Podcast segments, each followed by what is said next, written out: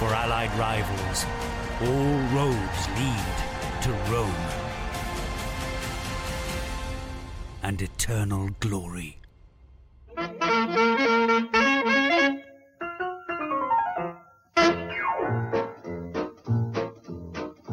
Hello and welcome to the Ryder Cup Radicals podcast, a Ryder Cup hype podcast hosted by the Sambuca Boys. My name is Luke Kerr-Dineen. I'm your host today, and I'm very excited because I'm joined by my fellow Radical bag boy, Shane Ryan. Shane, how are you?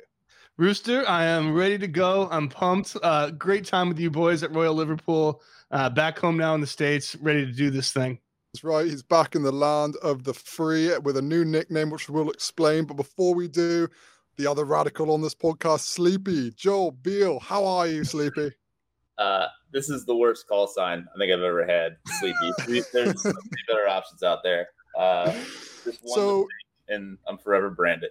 He's forever branded as Sleepy Joel Beall. So let's explain, I guess, before we get into the pressing Ryder Cup topics of the day, we were all in Royal Liverpool. Um, let's start with, I guess, the, the, the real key news, the Sambuca review, which both of you boys had. What was it on the on the on the Wednesday we had Sambuca for the first, or you guys had Sambuca for the first time? I think it was the Tuesday. I think it was right when I got in on Tuesday. We went to that Italian or the yacht restaurant or whatever it was called, right? That's the, right. It was like a tapas Italian fusion place. Shane yeah. Ryan, the trip from hell, but you know, credit where it's due, a real foot soldier, just marched straight into the media center, no sleep, stinky clothes, and then went straight to this like tapas Italian place and just downed some Sambuca. And you seem to quite like it. Yeah, and if you thought the clothes were stinky that day, well, you had you had an interesting weekend story, my friend, because those underwear came back three separate times after that. Yeah, so the Sambuca, the Sambuca was good. It was like, it is, as people describe, like a licoricey drink. Um, liquid licorice is how I would describe it. It was, I, I, I can't say that it would be my go-to, right? Like if I, if you're like, oh, you, you get to pick any drink you want in the world right now, probably wouldn't go with Sambuca, but I enjoyed it. And the camaraderie and the theme of it. And, you know, looking ahead to Italy, you made it, it was like a, a seven point nine out of ten drinking experience, I would say. Pretty high. Joel, where'd you land on the Sambuca experience? A little lower. The name deserves better than the actual drink itself. I was thinking if maybe you switch Sambuca and Amaretto, I feel like those names would be more copacetic with how those drinks taste. Uh, that being said, I look forward to drinking many, many, many more Sambuca shots in the next couple months, just if only for the bit. That's right, for the bit, for and it's uh, we've got it on the record now, so that's good. Um, the the, the one Sambuca note I'll say is usually they put it in espresso too, not post dinner. A post dinner is just Sambuca, but sometimes they throw it in espresso like in the afternoon. I don't know how I feel about that necessarily. I've had it. It's just, it tastes a little weird to me. But but anyway, um, let's get into the news. I know you guys have been dreading it because first up, we've got Brian Harman winning the Open Championship, Cam Young finishing T eight, J T missing the cut, sending the U S team into a free fall. Chaos and confusion. Shane, what's your reaction to these latest developments? Well, you know, a lot of disgusting journalists around the internet are calling the Open Championship a dud, and it just makes me so mad when I hear that kind of thing. No, I'm kidding. Yeah, it was like, you know, it was uh, it was quite an Open, wasn't it? It was pretty. It was interesting in a lot of ways. Like Harman was unbelievable. I think it's. I would say rarely do you get. I'm not going to call him like a surprising winner. He's a little bit surprising, right? But it's not like Sean McKeel winning or Todd Hamilton or something. But rarely do you get a winner like Brian Harman plus a dominant, crazy dominant performance. I always feel like if you're going to get a guy who's like lapping the field, it's going to be Rory or Tiger. Like we've seen them do it. So yeah, just the way Brian Harman, and it's all down to his putting, isn't it? I mean, he struck the ball great, but his putting was just superlative. And it's it's funny. He, he kind of snuck up on everyone. Like his last four tournaments are all really, really good. But before that, he was missing cuts and everything. But all of a sudden, he's like top ten in Scotland, right? Like finishing T twelve in places. He had a second, I think, at the Travelers. But nobody was, you know, maybe like Justin Ray, I think, called him. But yeah, to see him do that. And then you're like, you know, obviously for our purposes, we're thinking, okay, well, now he's almost definitely an automatic qualifier, right? He's third now. You'd have to really tank to to get knocked off in the next few weeks here. And I'm like, I mean, you might disagree, Luke, but I'm kind of like, this is like maybe an ideal guy for, for Rome. I mean, somebody who on a short course, you had a great article, Luke, about how he uses his driver, where almost because he hits it shorter and is opportunistic, he can hit it kind of like in, in weird places that other people can't. I feel like that's going to play huge in Rome. And there's, you know, a great putter is always a welcome thing in the Ryder Cup. So I kind of felt like I was really impressed by Harman. And if I was Zach Johnson, I'd be like, you know what? Maybe I wouldn't have thought it a month ago, but this might be a sneaky positive that he's going to be one of my automatic picks. Joel, are you uh, drinking the Harman Kool-Aid too? Uh, I don't know. It depends who you ask. Apparently, I've like killed his performance and uh, should be fired. Um, but yeah, uh, when you when you said, did this send the U S into a death spiral? Uh, I think this the U S team got stronger. Um, if, if Team Europe sets Rome anything up like they did Paris, and by all indications they will, this is Harman's the guy the U S team desperately needed. Um, his game is not predicated off power, as Shane mentioned. Um, I don't think he's really taking anyone's spot either. Um, the U S team, and we can get into this a little bit more later, they're not as deep as maybe we thought they'd be a couple months ago. Uh, if anything, I think Harman is exact, exactly the guy they needed to automatically qualify, because the U S team, especially over the past six, seven years, has become really like an old boys network, and Harman is just not part of that. So if anything, I think Harman's win kind of takes the decision out of Zach Johnson's hands. I think that's for the best. Um, yeah, I, I think this is all positives for the U S. Can I just so, say, Luke, real quick, Luke, I just want to say, I, I want to introduce a concept uh, called being Luke-pilled. And being Luke-pilled for me is the extent to which I buy into like Luke's pro-Europe propaganda rhetoric. And at the beginning of the open week, and maybe through Saturday morning, I felt myself becoming increasingly Luke-pilled, seeing all like the Euro stars on top of the leaderboard. I would say by Sunday, I kind of had, I, I had, you know, what do they call it? Like de-educated myself, like re-educated myself. Like I kind of was back to being sort of like, okay, I still think the U S is a good shot, but it was close. You almost got me. The problem is that it's the English accent. It makes him sound smarter than he really is. He comes off of uh, and then you, then when you get back at your hotel, you're like, this guy doesn't know what he's fucking talking about. Uh, yeah. Well, I'll explain to you why this is. We'll get into the death spiral bit in a in a moment. But really, I, the the one thing I want to highlight here is the conflating Harman arguments. Right, the lack of harmony between your two oh arguments. Because what you're basically Get saying... Get him out of here. Get him out of here. Because what you're saying, right, is that I hear from a lot of Americans, like, oh, well, you know, Americans are better because they have more driving distance. They can overpower golf courses, yada, yada. Um, this is why they're able to, like, this is why they're the favorites coming into Italy. And then I'm hearing you guys say, oh, you know, Brian Harman, he's short and plucky and straight. And, you know, that's going to be great for the Italian team. So that's like, okay, alarm bells going off here. And then you go back and you actually look at the Italian Open leaderboards, and it's Adrian, and um, it's uh, it's our man Meronk, who's won the last time around and finished second the time before that, who's a very long spray hitter. So... And, and, you know, it, it also begs the question that Rory's one of the longest players on tour. John Rahm's a bomber. You know, Sepp Straka's certainly not short. There's, like, any number of uh, European players. Victor Hovland hits it miles. So, you know, it w- when we talk about setting up the course, we're really talking it up to tailoring it to very specific strengths of players. You know, like bulging the fairway at certain widths or, you know, trotting players out. Not necessarily a type of player. Um... So I, I don't know. I just I get a little confused by this. Like, oh, Brian Harman will be a plucky asset because he hits the ball short, but also, you know, so and so American will be a plucky asset because he hits the ball really far. It just, to me, they're two different arguments. Well, I, I would say like one of my favorite pieces uh, from all week, Luke, was your piece about the way Harman drives the ball and the idea that there's like almost. Correct me if I'm putting the wrong words in your mouth, but there's almost like this weird for certain courses or there, there's this like ideal where it's like, if you can hit it straight, right? It doesn't matter if you hit it not quite as long because other guys in some places are going to be forced to use three wood and you're actually going to outdrive them. So your raw driving distance numbers aren't necessarily representative. So again, we don't know what they're going to do in Italy exactly. And they may tailor it to their own, their own guys because they have long hitters too, but it just feels like in a Ryder Cup that is, man, if you can get it out there like two ninety, three hundred on a hole where everyone else is like, well, I can't really take driver here. Yeah, I, I just feel it just seems like a sneaky strength to have, uh, but especially when you couple it with a guy who's just completely on fire with the putter. Am I wrong? Am I am I wrong, Luke? I'm I'm a little. I, you're not wrong. You're a little. Ha- you're, you're a little. Ha- I'm a little hamstrung by my own argument. I was proud of that piece, um, but I, should, I should have probably not published it for the sake of it. I would also interject on two things on that front. Uh, in twenty eighteen, when the, the French Open, they did not set that up anything close to how the Ryder Cup ultimately played out. So to use that, use what happened earlier to the Italian Open, I think we have to be careful with that. Second, on terms of you're you're right in the sense of, yeah, the European has a lot of power too. And we kind of heard that at twenty twenty-one Whistling Straits of, hey, so many of these European guys play the P G A Tour, which have these generous fairways that are you really aiding into the U S's hands by having Whistling Straits um, be as generous as it was off the tee.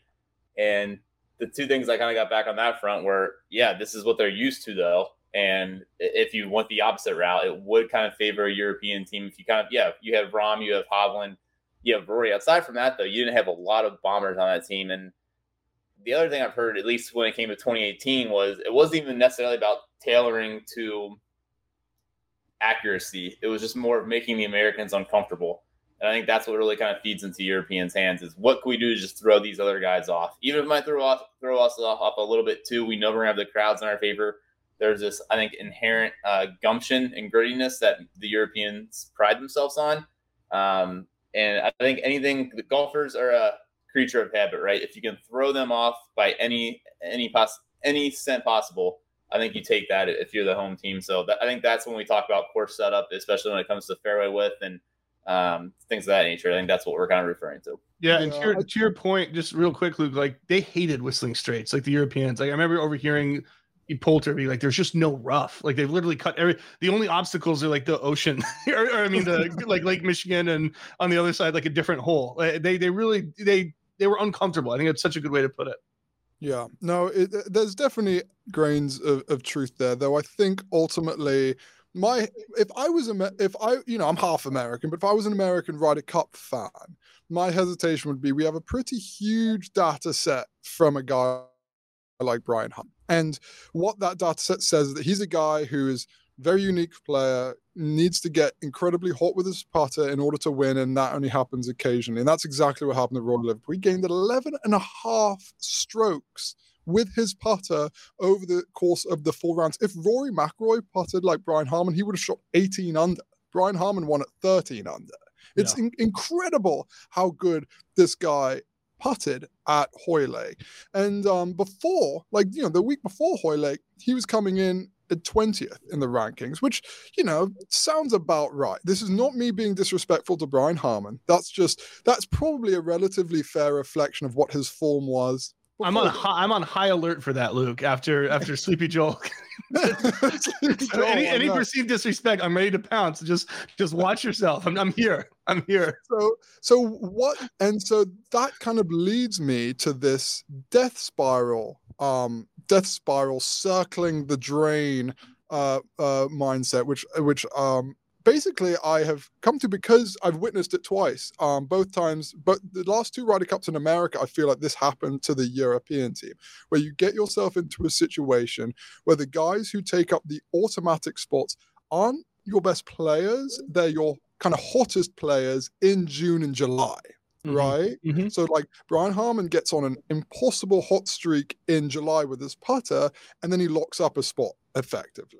He either locks up a spot or makes himself unable to be not picked, you know? Um, and then, then that forces the team captain to have to use his captain's picks on like effectively patching together the team, which is either which which means basically either picking guys based on their past record, picking guys on faith, and in doing so skipping over guys who got really close. I mean, in this in this post that we published the other day, yesterday, um, at the time of recording, we all said that we would all skip over Keegan Bradley.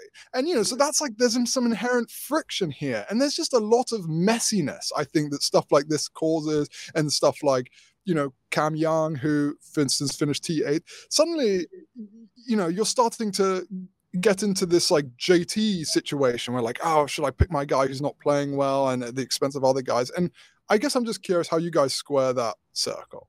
I, um, you know, it's funny. To, I'm looking at his uh, O W G R page right now. And to your point, like miscut at the Masters, right? Miscut at the P G A, U S Open T forty-three. Now, if you believe Harman, after the U S Open, he had that little mirror putting aid thing he found in his barn, right? And like everything like transformed. So now all of a sudden, second at Travelers, net Rocket Mortgage, twelfth at the Scottish Open, and then, you know, winning the Open Championship. But I think I think you're right, Luke. And, and the two things that makes me think of, first off, if I'm Zach Johnson, I'm very curious to see how Harman plays uh, in the playoffs, right? We want him to, you want the idea that it's not just like this brief like month and a half spell where he caught fire, then it's going to go away. Maybe there's like a hangover. I mean, the guy has never won a major before. He hasn't won period in six years. So you hope that doesn't happen, and you hope his putting stays on fire.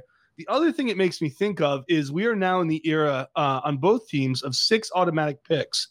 And the idea behind that is, look, I, I as a captain should have the freedom to construct my team as I see fit. It doesn't matter if a guy's seventh. Like if you're seventh, you might not get picked. So we talked about if Harman, he's third now, he would have to play really poorly to get surpassed and to lose that automatic spot. However, if he does, if he finishes seventh because he misses three cuts in a row and some other guys catch fire, I think, you know, Zach Johnson should be free not to pick him. As crazy as it sounds, he won the last major. If he's shooting seventy-sevens and not doing it anymore, that's why you have the six automatic picks. So I, I do credit you in that sense of like, if this is just a real temporary hot spell, that's why that's why you have this new system in place. Never works that cleanly there. You can be uh, like, if, if he drops out of the automatic spots, or Keegan is the last guy out of the automatic spots, of course Zach Johnson has the right to not pick him. But it's just a weird look when you start going pretty far down the order, especially for guys who you have a certain preference for, just to get them on the team based on, like, there's just messiness there. There's There's, you know, media's going to ask questions about all that stuff. I mean, am I reading too much into this, Joel? What do you think? A little bit. I mean, it is. This is his first major win. He only has two previous ones before this, and yet he is in third right now. It's not just off of one tournament. We saw that just two years ago, right? Phil Mickelson won the P G A Championship. It didn't really come close to knock on the door for automatic qualifying. So, yeah, twentieth sounds kind of far down heading into the tournament, but I think personally, that to me, it shows you like this wasn't a guy who was in the thirties or forties. He's been playing well. Um, there's also a guy who's had a lot of match play credentials before. Um, this isn't just some slob. I, I, I understand the aversion to having him as an automatic qualifier, but I think this is a good problem to have. And I, I just see him as nothing but an asset, asset for the U S team. So um, to me, the, the fact, as I mentioned earlier, I think it becomes sticky if he is a captain's pick because he's not doesn't have that sex appeal uh, in terms of name recognition with the common fan who maybe doesn't watch in week out in the P G A Tour. Um, but to have him as an automatic qualifier, I think that's just I think that's a good thing for the U S. And so, all right, so rationalization's fully taken hold of Sleepy Joel and Bag Boy here. But um, so I guess there's, I guess before we do fully shift gears to Team Europe, what do we make of this J T situation? I mean, you know, as from the outside looking in, I, I can't fathom that J T that Zach Johnson won't pick J T personally. But I mean, w- w- what do you guys think? And, and is that even a good thing? Even if you do think he's going to be picked. Yeah, I think for me, you know, I, just first say, as a golf writer, we don't root for the Americans or Europeans. We just root for the story and we root for the competition. Having said all that, watching how European has played the last two decades, it was always on the American side, like, why can't we do what the Europeans do with, we're going to pick someone like Ian Poulter, who no matter how they're playing, we know how they play in this event. And just put the recent form aside. And if you're banking on the class, that's what you want to do. I don't understand how you can think, why don't we do this? And then not pick Justin Thomas, the guy who has scored seventeen and a half points for the Americans across two Ryder Cups and three President's Cups. Um, arguably on track to be the best match play player in U S history. Like that's the trajectory right now, as, as hyperbolic as that sounds. That's how good he's been. Um, he's also been really the heart and soul for the past couple uh, U S teams, kind of started that twenty nineteen President's Cup and carried over to twenty twenty-one uh, Ryder Cup. Obviously played really well with Jordan Spieth last year at the President's Cup. Um, I mean, he's just one of those guys who really buys into the crowd, engages with the crowd, um, really gets under the opponent's skin, which very few American players have been able to do that over the last decade or so. I just, yeah, it, he's definitely in a precarious position that could get worse if he, I mean, credit to him for playing the three M Open and Wyndham, that, hey, he really cares about not only getting the playoffs, but he wants to show, he wants to earn his way onto the team. I, I say precarious because if he then misses the cut at both these events or just doesn't look great, it really hurts his case rather than, hey, this guy's really trying to help out. So, but I, I'm with you. I just, I cannot envision leaving him at home. I, I think understanding the Ryder Cup is still ten weeks out, making on the fact that he could eventually get right. And even if he doesn't, maybe that this environment is exactly what he needs to get, get back on the right track. If I'm Zach Johnson, he's already on the team. That, and I, if, I, if I'm Johnson, I tell him that right now. Yeah, I'm with Joel. I think one point that cannot be emphasized enough is that if you look at just the competitions he's played so far, you can't overstate how historically great Justin Thomas has been in team competitions. Like, it is mind-blowing. And from a num- and that's just from a numbers perspective. But, you know, I was at Melbourne. The U S did not win that President's Cup without Justin Thomas. They would have lost without him. I mean, he put them on their back while they were – they would have been crushed. They wouldn't have had a chance to come back on Sunday. And, you know, it, but it's been the same. I mean, obviously Paris, you know, you get killed, but Justin Thomas is one of the only guys playing well. He's really good at Whistling Straits. Uh, he's really good uh, in Charlotte at the President's Cup. The it It's superlative the way he's been. And so, you know, I'm looking at it like – I almost wonder if we're overstating his struggles just a little. Okay, so look at the Scottish Open. Three of the four rounds, you know, in the sixties. Granted, I mean, you know, he ends up T sixty. It's not like he dominated. Travelers Championship, he shoots a sixty-four on Friday, sixty-two on Saturday, sixty-seven on Sunday. Yeah, he had a seventy-six at the Rocker Mortgage. Of course, he shot an eighty-two at the Open. That was terrible. But he comes back and shoots a seventy-one. The guy is so good in these events, and I don't, you know, I, I think you can overrate like the the oh he's a locker room leader, you know. Type. I don't think the Americans need that. I just think they need a proven winner, um, especially when you're going to have like a, maybe a few new guys on there. Uh, I'm with Joel. I would almost be inclined if I were Zach to say, you know, I'm throwing my chips on the table, Justin. I want you to go play these events. I want you to prove yourself. But look, you're on the team. Like, we need you, and especially from a leadership perspective. I almost wonder if that would calm him down and reassure him rather than the opposite thing of going, uh, hey, you know, how you play these next two events, you know, that that's going to dictate whether you're on the Ryder Cup. I mean, that's, you know, that kind of pressure. And it's a, kind of like a negative pressure almost. You don't want to give anyone a lifetime achievement award, but I just, yeah, I've got to say, like, J T should be on the team. All right. Well, with the Team U S A circling the drain, let's let's uh, stay off our sunnier waters and uh, talk about the European team, which is trending way up, way up. Um, let's just run down the Open leaderboard here. Your your your guy, Brian Harman, obviously collected victory. We've got Sepp Straka, who's kind of on the outside looking in. He finished T second, alongside John Rahm, also in T second. We got Rory in T sixth. We had Tommy Fleetwood notch a top ten. We had Victor Hovland in the hunt, but dropped down to T thirteen during the final day. We got Tyrrell Hatton inside the top twenty, Meronk inside the top twenty-five, and a few other Europeans in between. I mean, how big a week was this for Europe, guys? Luke, I think I just figured it out. You are a little bit like a crypto guy with Team Europe. Uh, it's like sometimes you're going to be right, but always the enthusiasm is there, no matter what the situation on the ground. I look forward to when Europe's down like eleven to to not, uh, you know, what would it be, eleven to five going into Sunday, and you're still like, this is fine. This is exactly what we wanted. It's perfect. We wanted the Americans overconfident right for the kill. I'm sorry, what was the question again? What am I supposed to be answering here?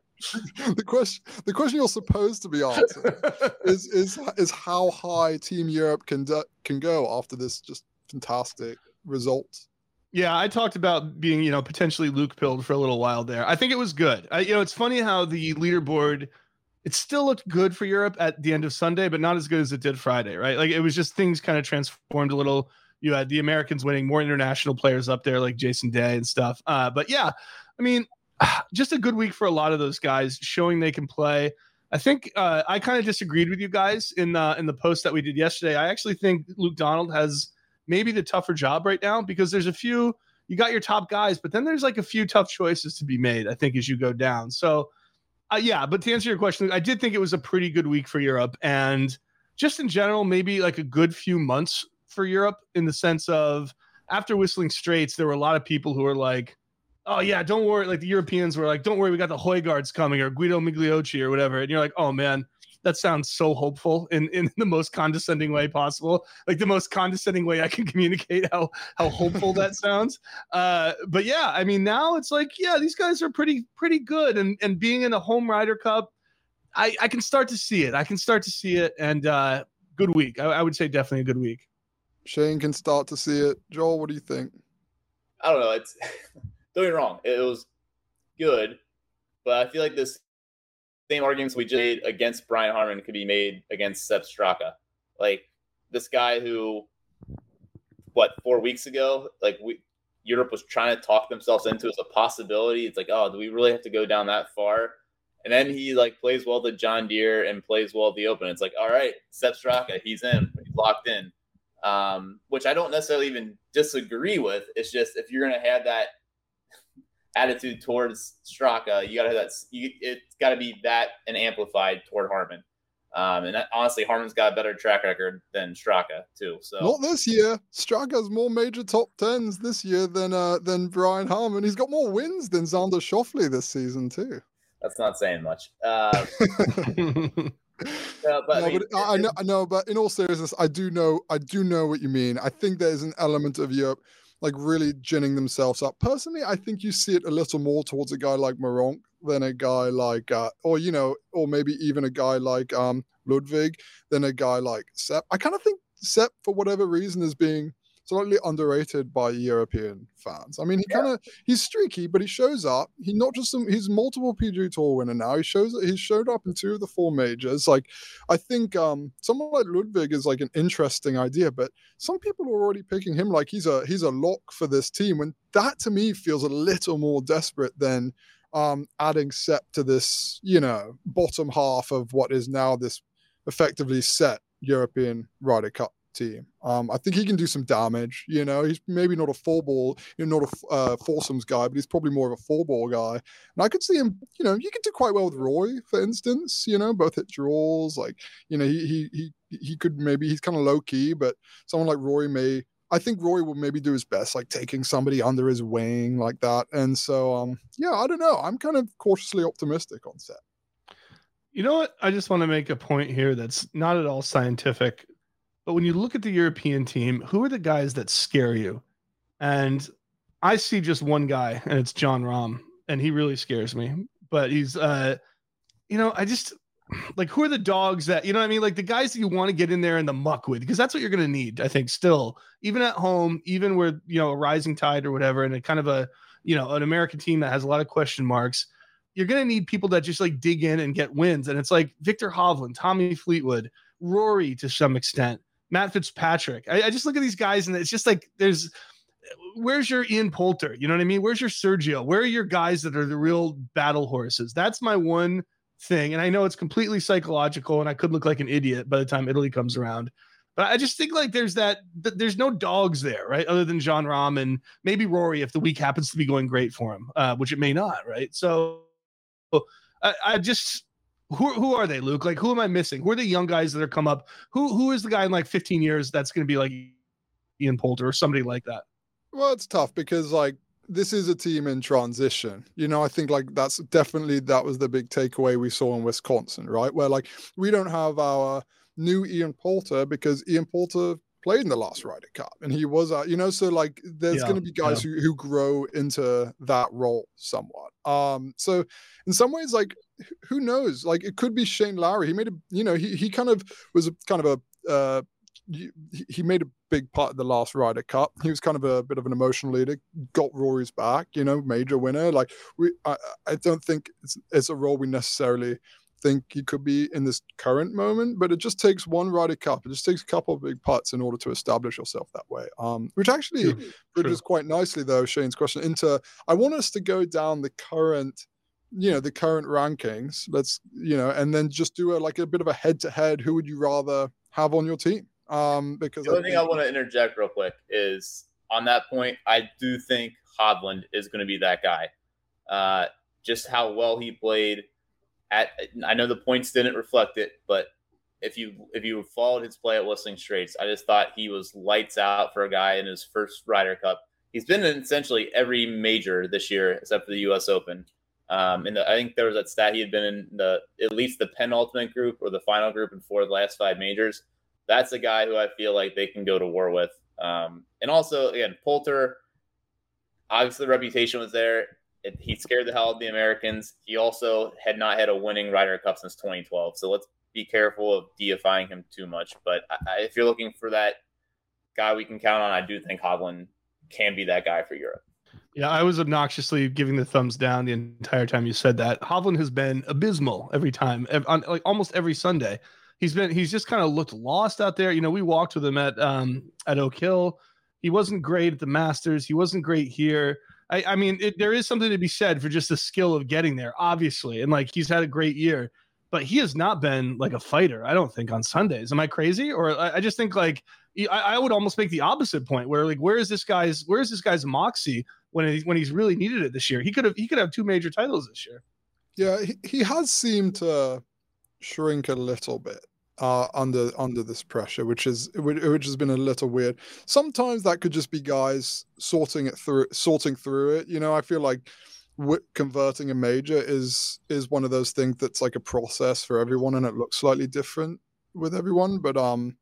You know, I, it, it's always tough to tell, right? Because, like, I wouldn't have necessarily pegged Keegan Bradley to be, like, an amazing Ryder Cupper going into Medina. I wouldn't have necessarily even pegged, like, Shane Lowry to be, like, one of the few bright spots for Europe at the last Ryder Cup and and on and on down the list, you know? So I think, like, even, t- like, someone like Tony Finau, who probably won't make this team amid all the madness, but, like, he, I wouldn't have necessarily pegged him as a guy who seems to really come into his own in yeah. sort of these team competitions. So I, I guess I'm kind of filibustering your question, Shane, but I, I do think there's an element of like, you don't know where these guys are going to come from. That's fair. It's such a unique event. Um, also, I'd counter that on a couple fronts as well. As on, at least when it comes to Hovland, I think Saint Andrews and last year was the only time it, he really looked like, oh my gosh, this is the first time I've really been in this situation.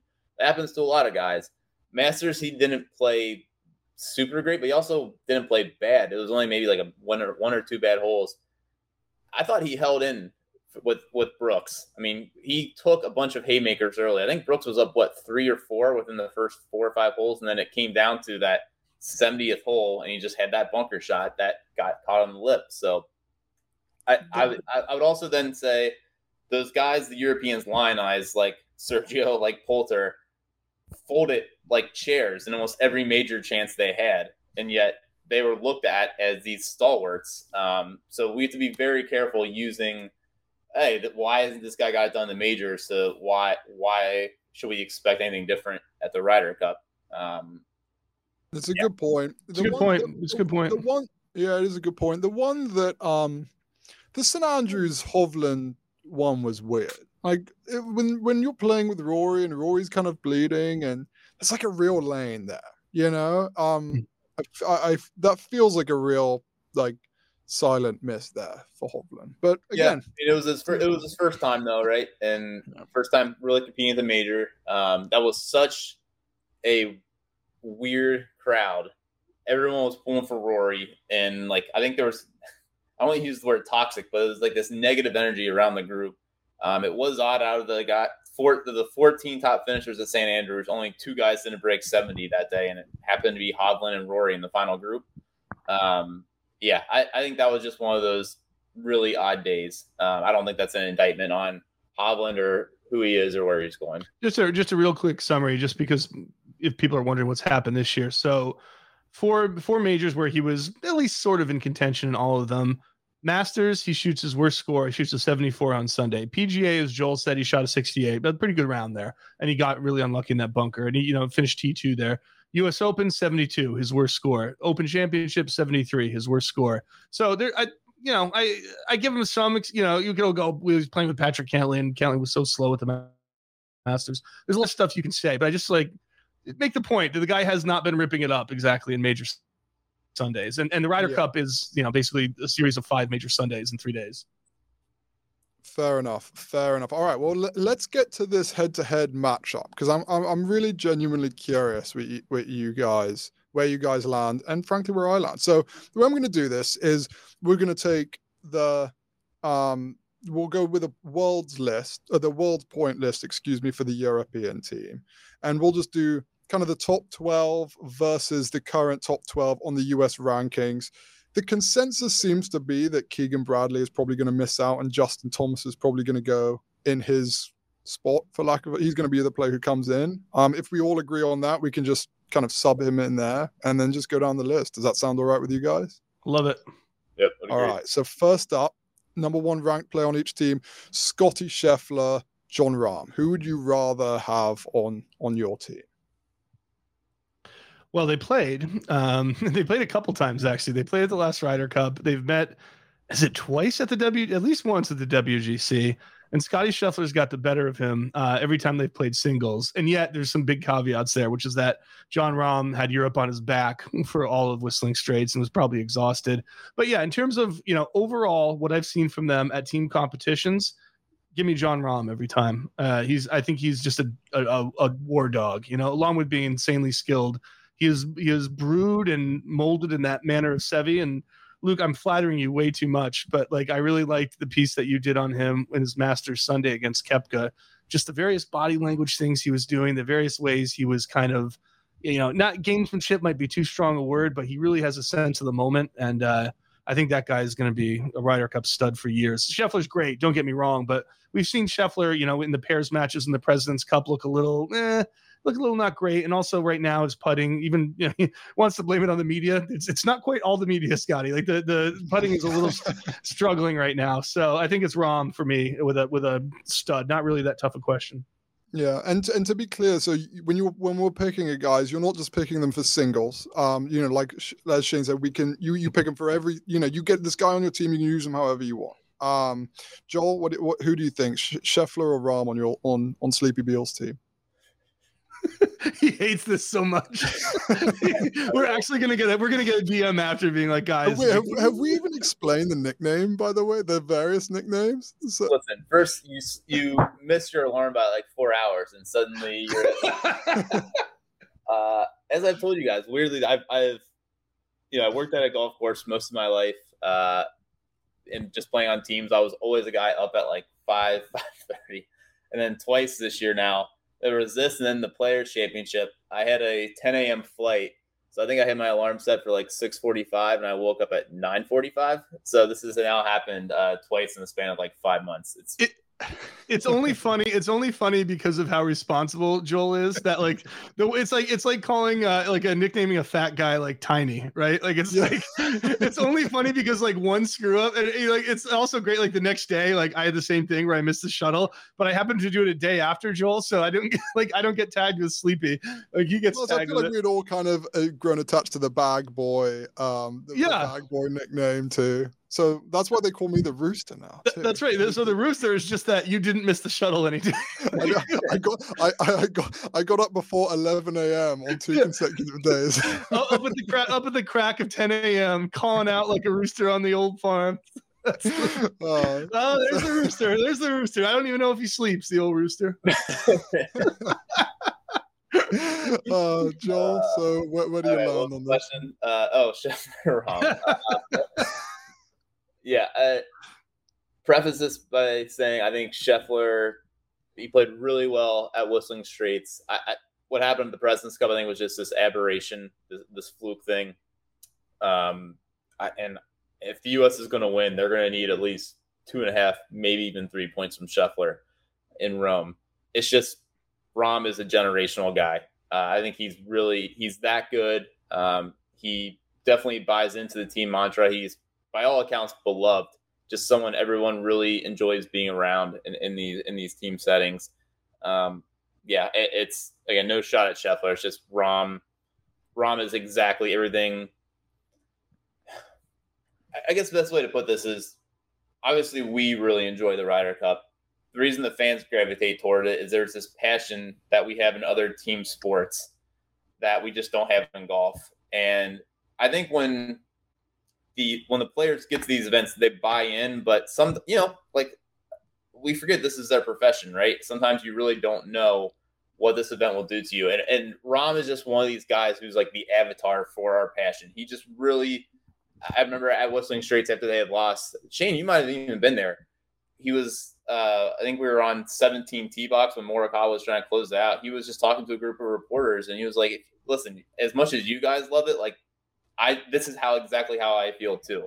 Yeah. And it's really cool to see somebody reflect that type of love we have for it, um, combined with the fact that he's arguably one of the, not arguably, inarguably one of the two or three best players in the world. So yeah, uh, yeah. the it, one it's Rahm.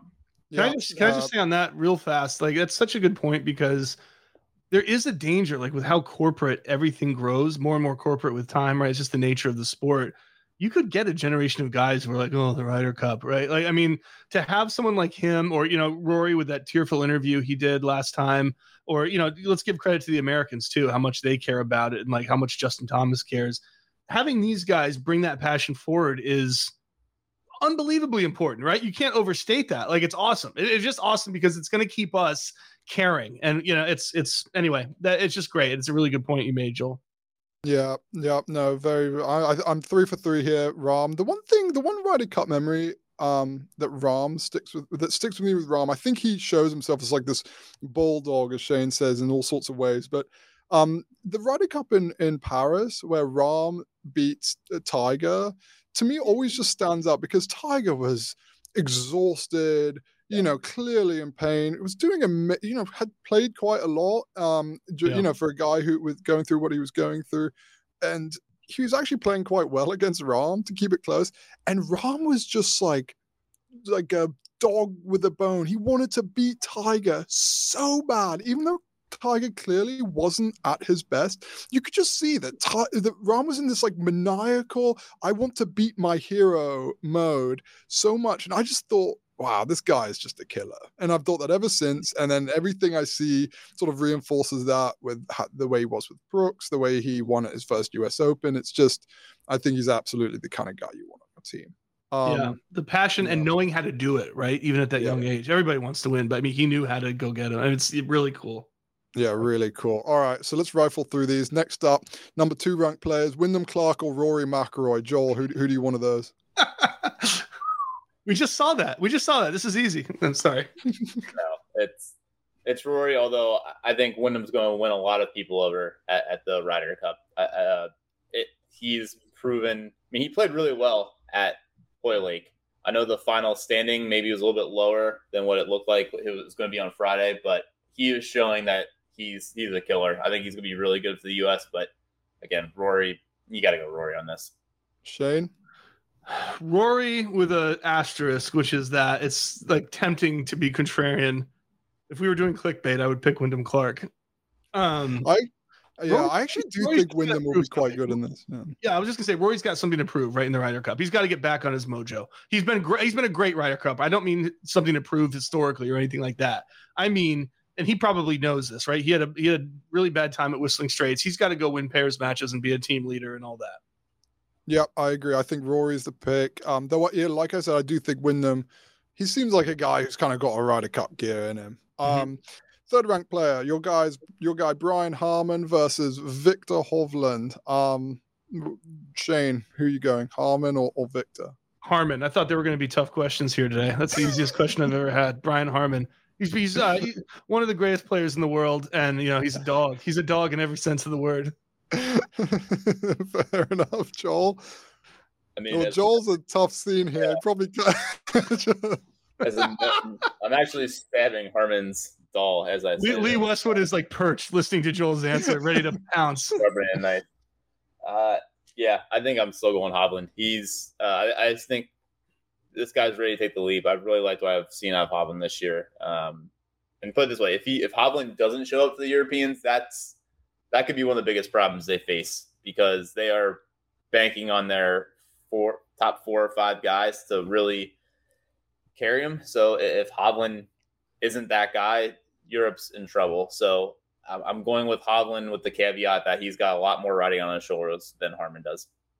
So that is, and as the swing vote, I'm also going with Hovland. I think, um, he's playing well. I agree. Like, I'd like to see him win one of these majors under pressure, but actually played all right in the last Ryder Cup too. So next up, we got Brooks versus Tyrrell Hatton. Um, who's leading us off this time? Joel, who who do you like of those two? Brooks, he uh, his record in team events isn't as good as you would think. Um, honestly, when you think about Whistling Straits, there was that weird uh, incident with the rules official where he was acting like his career was in jeopardy if he had to hit this shot. Um, and I remember a couple of European guys kind of taking note of that, of man, that he was able to kind of, they were able to get him out of this game a little bit. But no, I mean, I didn't, didn't play great at Hoyle Lake, but really, really, obviously, on the P G A, finished second in the Masters, and pretty good week at L A C C, despite really not liking the course. Um, yeah, it's Hatton's been sneaky shaky at these events, um, and combine the fact that he's going against Brooks, it's it's Brooks all day for me. Shane?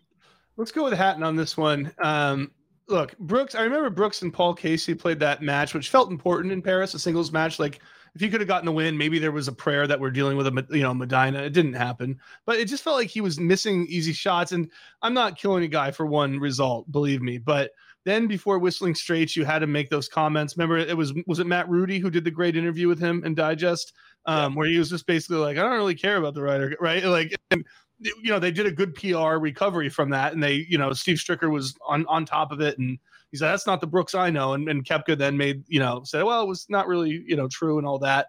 But yeah, I mean, he just hasn't been like so great at the Ryder Cup. And, uh, you know, I'm looking at his like Whistling Straits performance. He did get the win over Bern Wiesberger. Um, but, you know, like he lost twice on, um, he lost twice on Saturday. Uh, let's, I'm looking at what he did. He got a win. Yeah, so he was just like, you know, two and two at, at Whistling Straits. He wasn't great in Paris. I just don't think he loves this event. Now, your points about Hatton are right, but Hatton did make a huge putt uh, at Whistling Straits, so he has moments, and he's very, very passionate. Um, he, he's going to care just because he cares about everything. It's a question of whether he can channel that sort of rage he has into more of a team mentality. I, it's it's kind of a toss-up on this one, but in terms of if I'm Europe, like, you need, and in fact, we should have mentioned it maybe in that question before about who their real warriors are. This is the kind of guy you need to be like, wow, he went and got three and a half points at, at you know, Rome. So I'll tough question, but I'll go with Hatton. Yeah, I could, I'm tempted to cook the books and go with Hatton here, but I'm going to go with Brooks just because he's, he's a better player. I, I do think Brooks is, I wonder like who you pair Brooks with really, you know, it's, it's like mm-hmm. kind of a, he's such a finicky character that I'm not sure who a natural pairing for him is, but that said, like quality I think wins out. um Hatton you could see getting paired with a few different guys, interestingly, even though he's kind of prickly on his own right, but I think head to head I can't put my hand over my heart and say I'd rather have Tyrrell Hatton on my team just because Brooks, you know, when he when he's engaged and he he wants it, he kind of looks like Nick Faldo out there. um, it's it's yeah. funny because uh if you gave me like say any of these players for a major Sunday, I would take John Rahm first, but probably Brooks second. But in the mm. Ryder Cup, it's like it's what makes it great about the Ryder Cup. Also, might make me an idiot, but I'm like talking. I'm like, no, this is where you want Hatton. Like it may be, it may be totally wrong, but it, it's kind of just the nature of the event. You need a little bit more of that team mentality, maybe. I've sh- I've Luke pilled Shane into picking Hatton over the P G A champ without even realizing it. And then you've abandoned uh, me. You have abandoned me and gone the other way. Fifth-ranked player, Xander Schauffele or Tommy Fleetwood? Shane? Schauffele. Easy. Uh, Fleetwood, I'm gonna. I think by the end of Fleetwood's career, that Paris Ryder Cup is going to look like a big anomaly. I think Schauffele is a fighter. Now, granted, Schauffele has not done well in major Sundays, just like Fleetwood hasn't. But I think his partnership with Patrick Cantlay is is one of the, you know, the, we call it the Ballesteros Olazabal of our current American generation. These guys are... And so you have to take that into account, right? Like, who's Fleetwood going to play with? What are they going to do? You know who Schauffele's going to play with, and you know they're going to win. So for me, it's an easy Schauffele. Mm, Joel, do you agree? Yeah, as as you said when we started this, Luke, it's not just uh, we're not going single by single. It's thinking how they're going to do in the in the team portion of this. And Xander, Xander and Cantlay are as they're as good as they get in this event. So um, no no offense to uh, Fleetwood, it's just this. These these guys are really, really good, and it seems like they're only getting better. Mm, interesting. I I'm I was gonna go with uh, Fleetwood, and I'm still I still am gonna go with Fleetwood. Um, I it's interesting to think that that Paris Ryder Cup may be the high point of his career in terms of Ryder Cups. And of course, it is interesting that it was really Molinari who just played out of his shoes good that week too. Yeah, um, his, yeah. Of course, his playing partner. Um, that said, you know, Tommy's playing well right now. I think he kind of has a taste for the competition a little bit. I think he could be that intangible Ian Poulter type who seems to, you know, maybe, I don't know if he's ever going to win a major. I'd love to see it happen, obviously, but seems to have a taste for the Ryder Cup and especially for the whole team bonding thing. So I'm going to go with Tommy. But of course, the next one probably picks picks itself with you guys. Patrick Cantlay or Matt Fitzpatrick? Joel, Cantlay? And... Yeah, I mean, it's interesting. Fitzpatrick's, I mean, he's getting close to falling out of the – he's actually out of the automatic qualifying, right? Correct? At the moment? Yep, uh, technically, um, yeah. Yeah, so I know he's battled injury this year, but he hasn't just – he hasn't really been good outside a couple events. Um I know you can throw Cantley's major record in his face, and there's not much of a rebuttal there, but it's, to me, it's Cantlay all day. And Shane? Yeah, yeah, big time. Same reasons as Xander. There was a moment um, I, I spoke with Ian Poulter uh, for my book after the Whistling Straits Ryder Cup, and I don't know, you don't know. This was actually in the team press. I did do that. This was in the team press conference. He said something like, "If anybody here doesn't want to be here, they don't love it, then they shouldn't be." Like a really pointed remark. And I, I've always wondered who he was talking about, and I have no idea. I have no inside information. But there was something about Matt Fitzpatrick at that Ryder Cup and the one before that was just like flat. It just was like completely unimpressive. And it, but it's funny, you know, I, I looked at him then and I was like, oh, that guy will never win a major, right? And of course he he went and did, and he played awesome, and we all know him a little bit better now.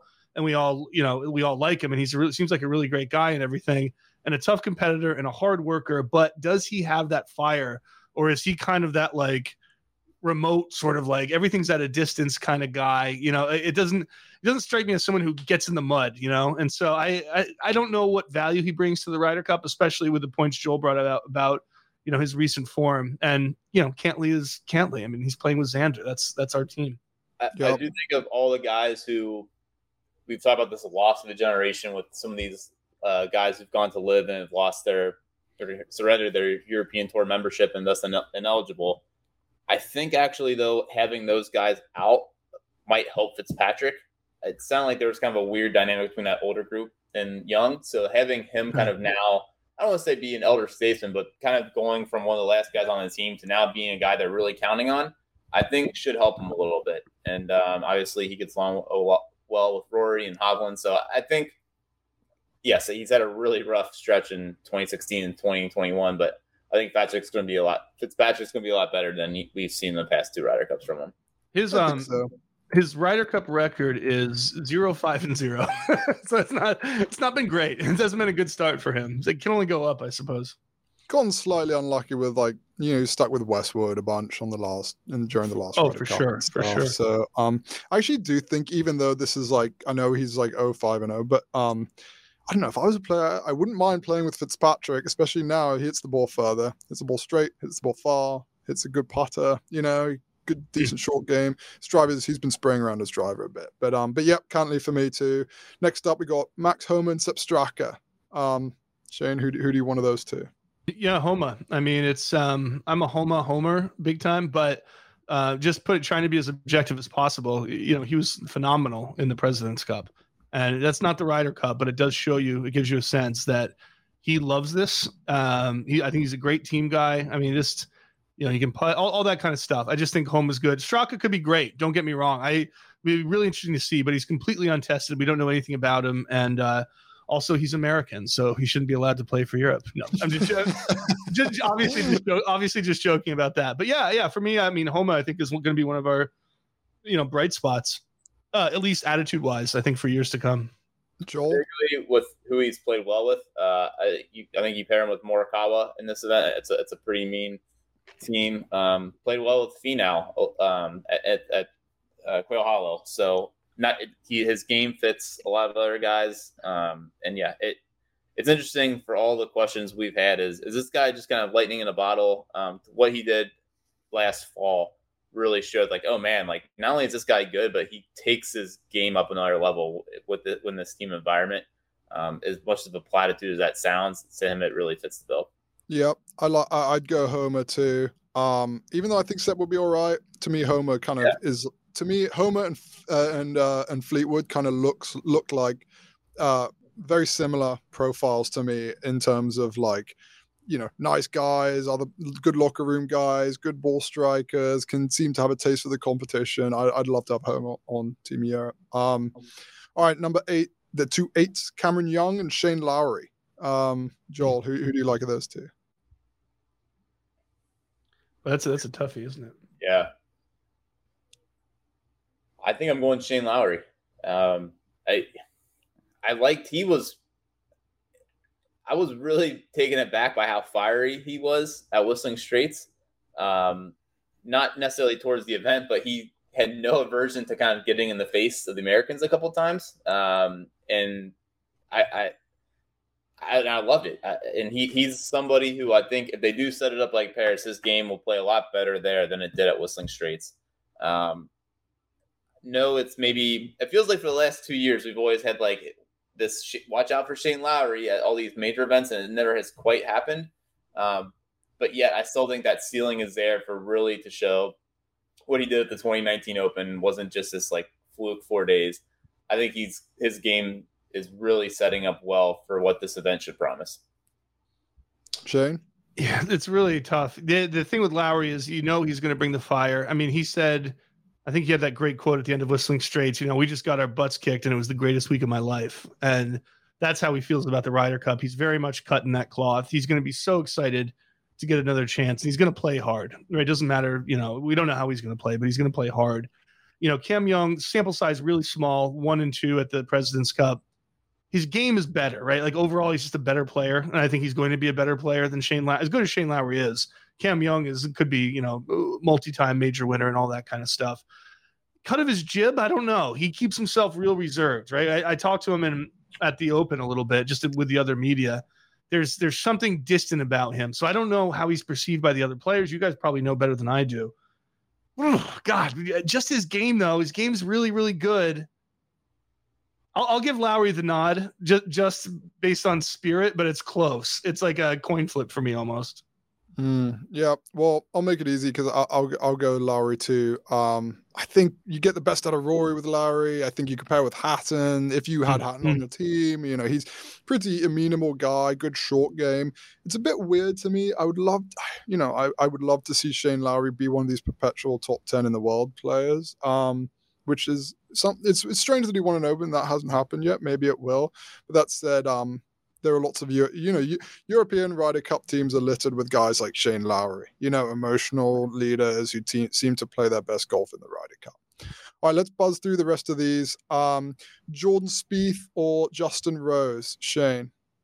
Spieth. Love his attitude. Love everything about him. You know, Rose is good, but Rose is a, um, you know, kind of a lone wolf type guy in my mind, even by, or especially by European standards. I, I think Spieth. I think he's always great at these events.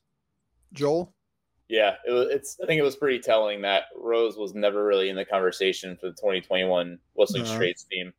Um, and, yeah, we don't have to get into why. But and just Spieth's on the opposite end of that spectrum. I know he's not playing particularly well right now, but, yeah, he, Spieth all day. Yeah, I'd love to say I'd I'd love to say Rose, but um. Yeah, Spieth's already won the argument. And, and of course, like, I think Spieth is kind of uniquely good for match play too, just the way he he plays golf, right? Um, he th- th- There's some real value there in being able to conjure up something out of nowhere. I think that was in some ways Sevy's Ryder Cup magic, right? He could hit it into he could hit it into a bush and somehow get up and down. Spieth kind of has that quality too. Um, Absolutely, yeah. And, uh, yeah, it was a good one. So we're subbing out Keegan Bradley. We're putting in Justin Thomas and placing him against Bobby Mack. Much as I love Bobby Mack, I don't know. I don't know. This is a tough singles match for him. What do you guys think? Can we just yeah. move to the next question? Uh, do we need to listen? J T, of course, of course. Yeah, Bobby Mack's funny. Bobby Mack's one of those guys that a lot of Europeans want to put a lot on, right? Um, and... He may be great. And he's been, you know, he's had his moments at the W G C. He's had some, you know, he's a cool guy. Seems like a really good personality. He's, you know, we'll see. Untested is untested is putting it mildly. So J T, obviously. It's kind of odd, right? He's had, I mean, almost won the Scottish, uh, played well. It was like the Maiden, Himmerland tournament. Aside from that, like, it's been nothing. So the fact that he's this high up shows you how big of a stretch it. Like, I think he had some top tens earlier this year, but even those were like, you know, in Korea, um, it might have been like a Kenya top ten. It was like, it's been very odd. So the fact that he's this high up, um, I think is a little, this is when it starts to become a little jarring for Team Europe. Yeah. So then next up we have in the eleventh role, uh, Colin Morikawa or Adrian Meronk. Are we drinking the Meronk Kool-Aid? Because I... everyone seems to be really excited about him. And like, listen, I, I watching him, you can see it. Um, but I also wonder if we're trying to latch on to like the new toy that we're forgetting, like how, I don't know. It's, don't get me wrong. I, I think he should be on the European team. Um, he might already be for all we know, but I, I don't know. I, against Morikawa, I mean, he's Morikawa's the guy, and I, I do wonder if we're all setting Meronk up for a possible no-show. I think we're putting a lot on Meronk's shoulders, but I think on this, if if if there's like variations of if if Luke Pilled is, you know, the step above Shane, I think I've been John Huggan Pilled on Adrian Meronk, because the guy hits it a mile, he makes tons of birdies, he's finished first and second at this course in Italy. To me, like, I know Morikawa's a better player. Obviously, Colin Morikawa's a better player, but I think I would rather have Meronk on on on my team in this context. Um, sorry, Shane, I kind of cut you off, but yeah. No, it's good. It's good. I think uh, I'm Luke Pilled on Meronk. I just think like there's something about him that I am. We'll say the one thing is that I was really impressed at Whistling Straits. Morikawa wasn't coming into that in very good form, and he put in a lot of work. And I mean, I'm talking about including up to the morning of getting on that range and pounding. He cared a lot about playing well, and he went, you know, four and oh in the in the pairs matches. And what did he do? He tied, I think, in the singles, but he, he was kind of unlucky not to get the win. Um, so. I, I was really impressed. Morikawa, I'll put it this way. He's going to be there. He's going to be trying his damnedest, uh, no matter what, to be in good form. Moronk's untested, but he's fun. So I'll, I'll, I'll you know, I'm going to split my vote. I'm going to go half of each. I don't, I, I don't have a pick on this one. Ooh, okay. Well, I'm the host, so I'll say Meronk wins the day. And then um, Fowler, the final, the twelfth spot, Ricky Fowler versus Seamus Power. Um, even though I think Seamus be all right, to me, this is a, This is this is a this is a rookie, a relatively easy rookie win. Yeah, I mean, do we think Seamus is even going to be on the team? I guess that's a yeah. bit bigger question. It seems like Fowler is something would have to kind of really go weird in the next couple weeks for Fowler not to be on. Um, e- either him going south or a couple guys we just don't see coming, winning some playoff events. Uh, Seamus, man, it looks so good there last fall. And now it's kind of looking like just some of those, hey, maybe he was just being on, on weaker fields and hasn't quite translated to the to the you know full season as we know it. Um, I like his Seamus' game a lot, and I, I think he's got the capability to be there, but at the same time, we just haven't seen it over the last three months. You know, Fowler's an interesting case in the Ryder Cup where he gets a lot of, not a lot of credit, but he gets credit as kind of a workhorse.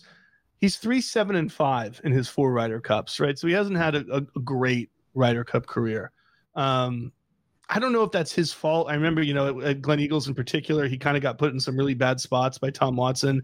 He had a bunch yep. of ties with Jimmy Walker, and then he they threw them out completely exhausted to get steamrolled by um, Graham McDowell and Victor Dubuisson on that Saturday afternoon. So, you know, it, I'm I'm not putting that three, seven, five record on his on his shoulders, but it's not the best record, right? You know, Seamus Power, I mean, almost like Ryder Cup-wise, he'd be a blank slate. It, it's funny, like, you know, almost in my head, I, I think of him as separate from the other Irish guys just by virtue of how much he's played on the P G A Tour. It's, like, kind of been a different path, and he's not, like, a really outrageous or outgoing, you know, character or anything, so he flies under the radar. I don't know, but, I mean, I, I don't think this is, like, the, an easy question. I might take Seamus Power in this one. It's tough. It's tough. I think I think you pick a guy like Seamus Power or Ludwig if he jumps in his spot. It's just because you're wondering, like, who does he match up well with, right? Like, I think if we were to do this in individuals, you would, you know, you would maybe split one of Xander and Cantlay, for instance, right? Like, you may take Fleetwood over, and then you take Fleetwood and Cantlay, for instance, or whatever, but you take both of them together because you know they play well together. That might be enough to win Seamus. I mean, but the, of course, when you're just going head-to-head, you got, I, I would pick Ricky. Um, Cool. So that's the twelve. We'll probably do that. We'll probably revisit this at some point. It's been an interesting thought exercise. My count with Shane's split on Meronk is uh, four and a half to seven and a half. It's like, does that add up to for the Amer- for the Americans? Yep. So, oh, sorry. Excuse me. Seven and a half for the Americans, four and a half to Europe. My tie-breaking vote as host means seven to five. So, um, kind of. I, I think that's a fairly even split. I feel like there have been more lopsided European teams in my in my in, in my memory as a Ryder Cup fan. So um, the, the thing you have to remember though is in the Ryder Cup you get to sit your four worst guys, and it's the great equalizer in the Paris sessions, right? And so that's yeah. that's you know it's that's the thing that Europe has going for it. Even though it, you, you start to get down to the bottom, like Joel said, and you go, oof, this this could be a, a big problem. But you do, you and its strategy comes into it. It's what makes this event so great. So. I, my, I guess my only point is that it's what I said earlier. It looks better for them now than it used to, you know, two years ago. One of the great, uh, probably one of the key moments in European Ryder Cup history, in European in the European teams Ryder Cup history. Um, as I recently, you know, I'm listening to Shane's Cup They Couldn't Lose book on my as an Audible um, on the way back, and I didn't realize that they wanted to add a second single session. I totally forgot about that back in the day for T V ratings, and Team Europe yeah. kind of staved that off. Tony Jacklin, right, because he knew that would just be a huge advantage for Team America. Um, yeah, that could have been, I guess. It Something is funny like to think that if you didn't have a guy like Tony Jacklin, what this would have become. I mean, and somebody who was so, you know, visionary and, and a, a pioneer of this stuff. Not only did he change the European team around, but he knew at that moment, like you said, Luke, no way, I resign if we do this. I mean, like, you yeah. know, foot, you know, post in the ground, you, you shall not pass. This can't happen any one of the day. There's certain hills you got to die on, and that was mm-hmm. a good one to pick for Tony yeah. Jacklin. All right. Before we wrap this up, quick appreciation to to my king, Nick Faldo. What, a quick question to you guys. What made Nick Faldo just such a Stones Ryder Cup player? Um, he, he won seventy-five percent of his matches before nineteen eighty-five, which is when Europe was notoriously struggling in this competition. He was still sort of a serial winner. He's won the most matches of anybody in Ryder Cup history. He's won twenty-five points in total. He had a pretty killer partnership with Ian Woosner, and he uh, made a hole-in-one in the Ryder Cup in nineteen ninety-three and secured the crucial vic- singles victory over Curtis Strange in nineteen ninety-five, who finished bogey, bogey, bogey to help secure a Europe win on U S soil. Um, I always think it's interesting the lessons we can learn from players past. So I guess, Joel, like, think of a guy like Nick Faldo. Like, w- w- what what is it about What is it about the unlikely character of Nick Faldo that made him such a Ryder Cup asset? I mean, he was ruthless, right? I think it was it was Sandy Lyles that's like, and it, Sandy Lyles played on Ryder Cups with Faldo. He's like, wouldn't even say hi to me if he walked past me. Uh, and but like at the same time, like that focus made him so good. I mean, it's why he was so good of a player. He was able to kind of block out everything else and just focus the task at hand. And against an American squad that was still, you know, they looked at this until pretty late as an exhibition, that that lack of camaraderie back and forth. I mean, Seve kind of gets the credit for the gamemanship, but like Faldo was just, I mean, there was an anger he would emit from the, from the U S players that would take him out of their game because they really wanted to beat Faldo, and Faldo just played his own game. Um, I think that's why. Yes, it didn't make him the most endearing in his own locker room. It's it's kind of why he was a train wreck as a captain. One of the reasons why. Um, but in terms of his own play, uh, yeah, he there was just this. And, you know, he also – there was a flair with him, but he also didn't really make a lot of mistakes either. He kind of let – like it wasn't like he had these, like, daring birdies or, like, was saving – par from out of nowhere. It was it was just applauding in the best manner, and he let everyone else kind of screw up and let kind of the, the game come to him. Um, it just kind of last night going through some of the highlights, it's amazing just as how folk like just I won't say focus, but just how ruthless and efficient. Like he actually, I know you're called the Rooster, uh, which is we all know was the uh, call sign for Miles Teller's character in Top Gun Maverick. Faldo reminds me of Iceman, of just stone cold. Legitimately, he does not give you an inch. And it's by the book. You might not like him, but man, it is in totality, it is so damn impressive to watch. That's to me when I think of Faldo's Ryder Cup record. That's that's what sticks out. It's really yeah, well. And Yeah, Shane, what do you think? Well, it was really well put by Joel. And I, I think what Faldo, the legacy of him for me, I won't say any more about his playing because Joel captured it. nineteen ninety-nine, which was the first one he didn't play in in a while, uh, he sent a note to Mark James to be read in front of the team, you know, saying good luck, guys, and everything. He wasn't made a captain's pick, and he had no chance to be. Mark James tore up the letter in front of the team and threw it in the trash bin. That's what they thought of, you know, Nick Faldo. And this, to me, is uh, one of the things they say, why does Europe beat the U S? You know, especially ten years ago, twenty years ago. Well, I, partly because, you know, the Europeans like each other so much. Obviously, that's not universally true. I think the legacy of Nick Faldo, to me, is how well these guys come together, no matter what they think of each other, and bond for while they're playing that week that they're playing the Ryder Cup. Nick Faldo was a legendary player. He wasn't the most popular among his fellow pros, but it's just like you can see in him the spirit of Team Europe, um, that you can have this guy, not only have this guy and have people get along, but he's a great leader and he contributes to the team, and they all they all play together and it works while they're winning all these Ryder Cups. Doesn't work with him as the, at the helm. You can't have a guy like that be captain. That's a nightmare. But as a player, it does work. And uh, that it just goes to show, you know, like twenty years of playing Ryder Cups, twenty-three wins. There it is. I mean, it's right there on paper. Absolutely. And yeah, I think you guys put it perfectly. I mean, for me to kind of joining both of those points, to me, when I see Nick Faldo, the way he played majors and the Ryder and the Ryder Cup too, is that he, that guy would just stay in it, you know, and, and, and I feel like there's a lot of, there's like some kind of lesson there, right? Where you just, you keep applying pressure every single shot, every single hole until the last possible shot, and just gives yourself more opportunities for things to happen, right?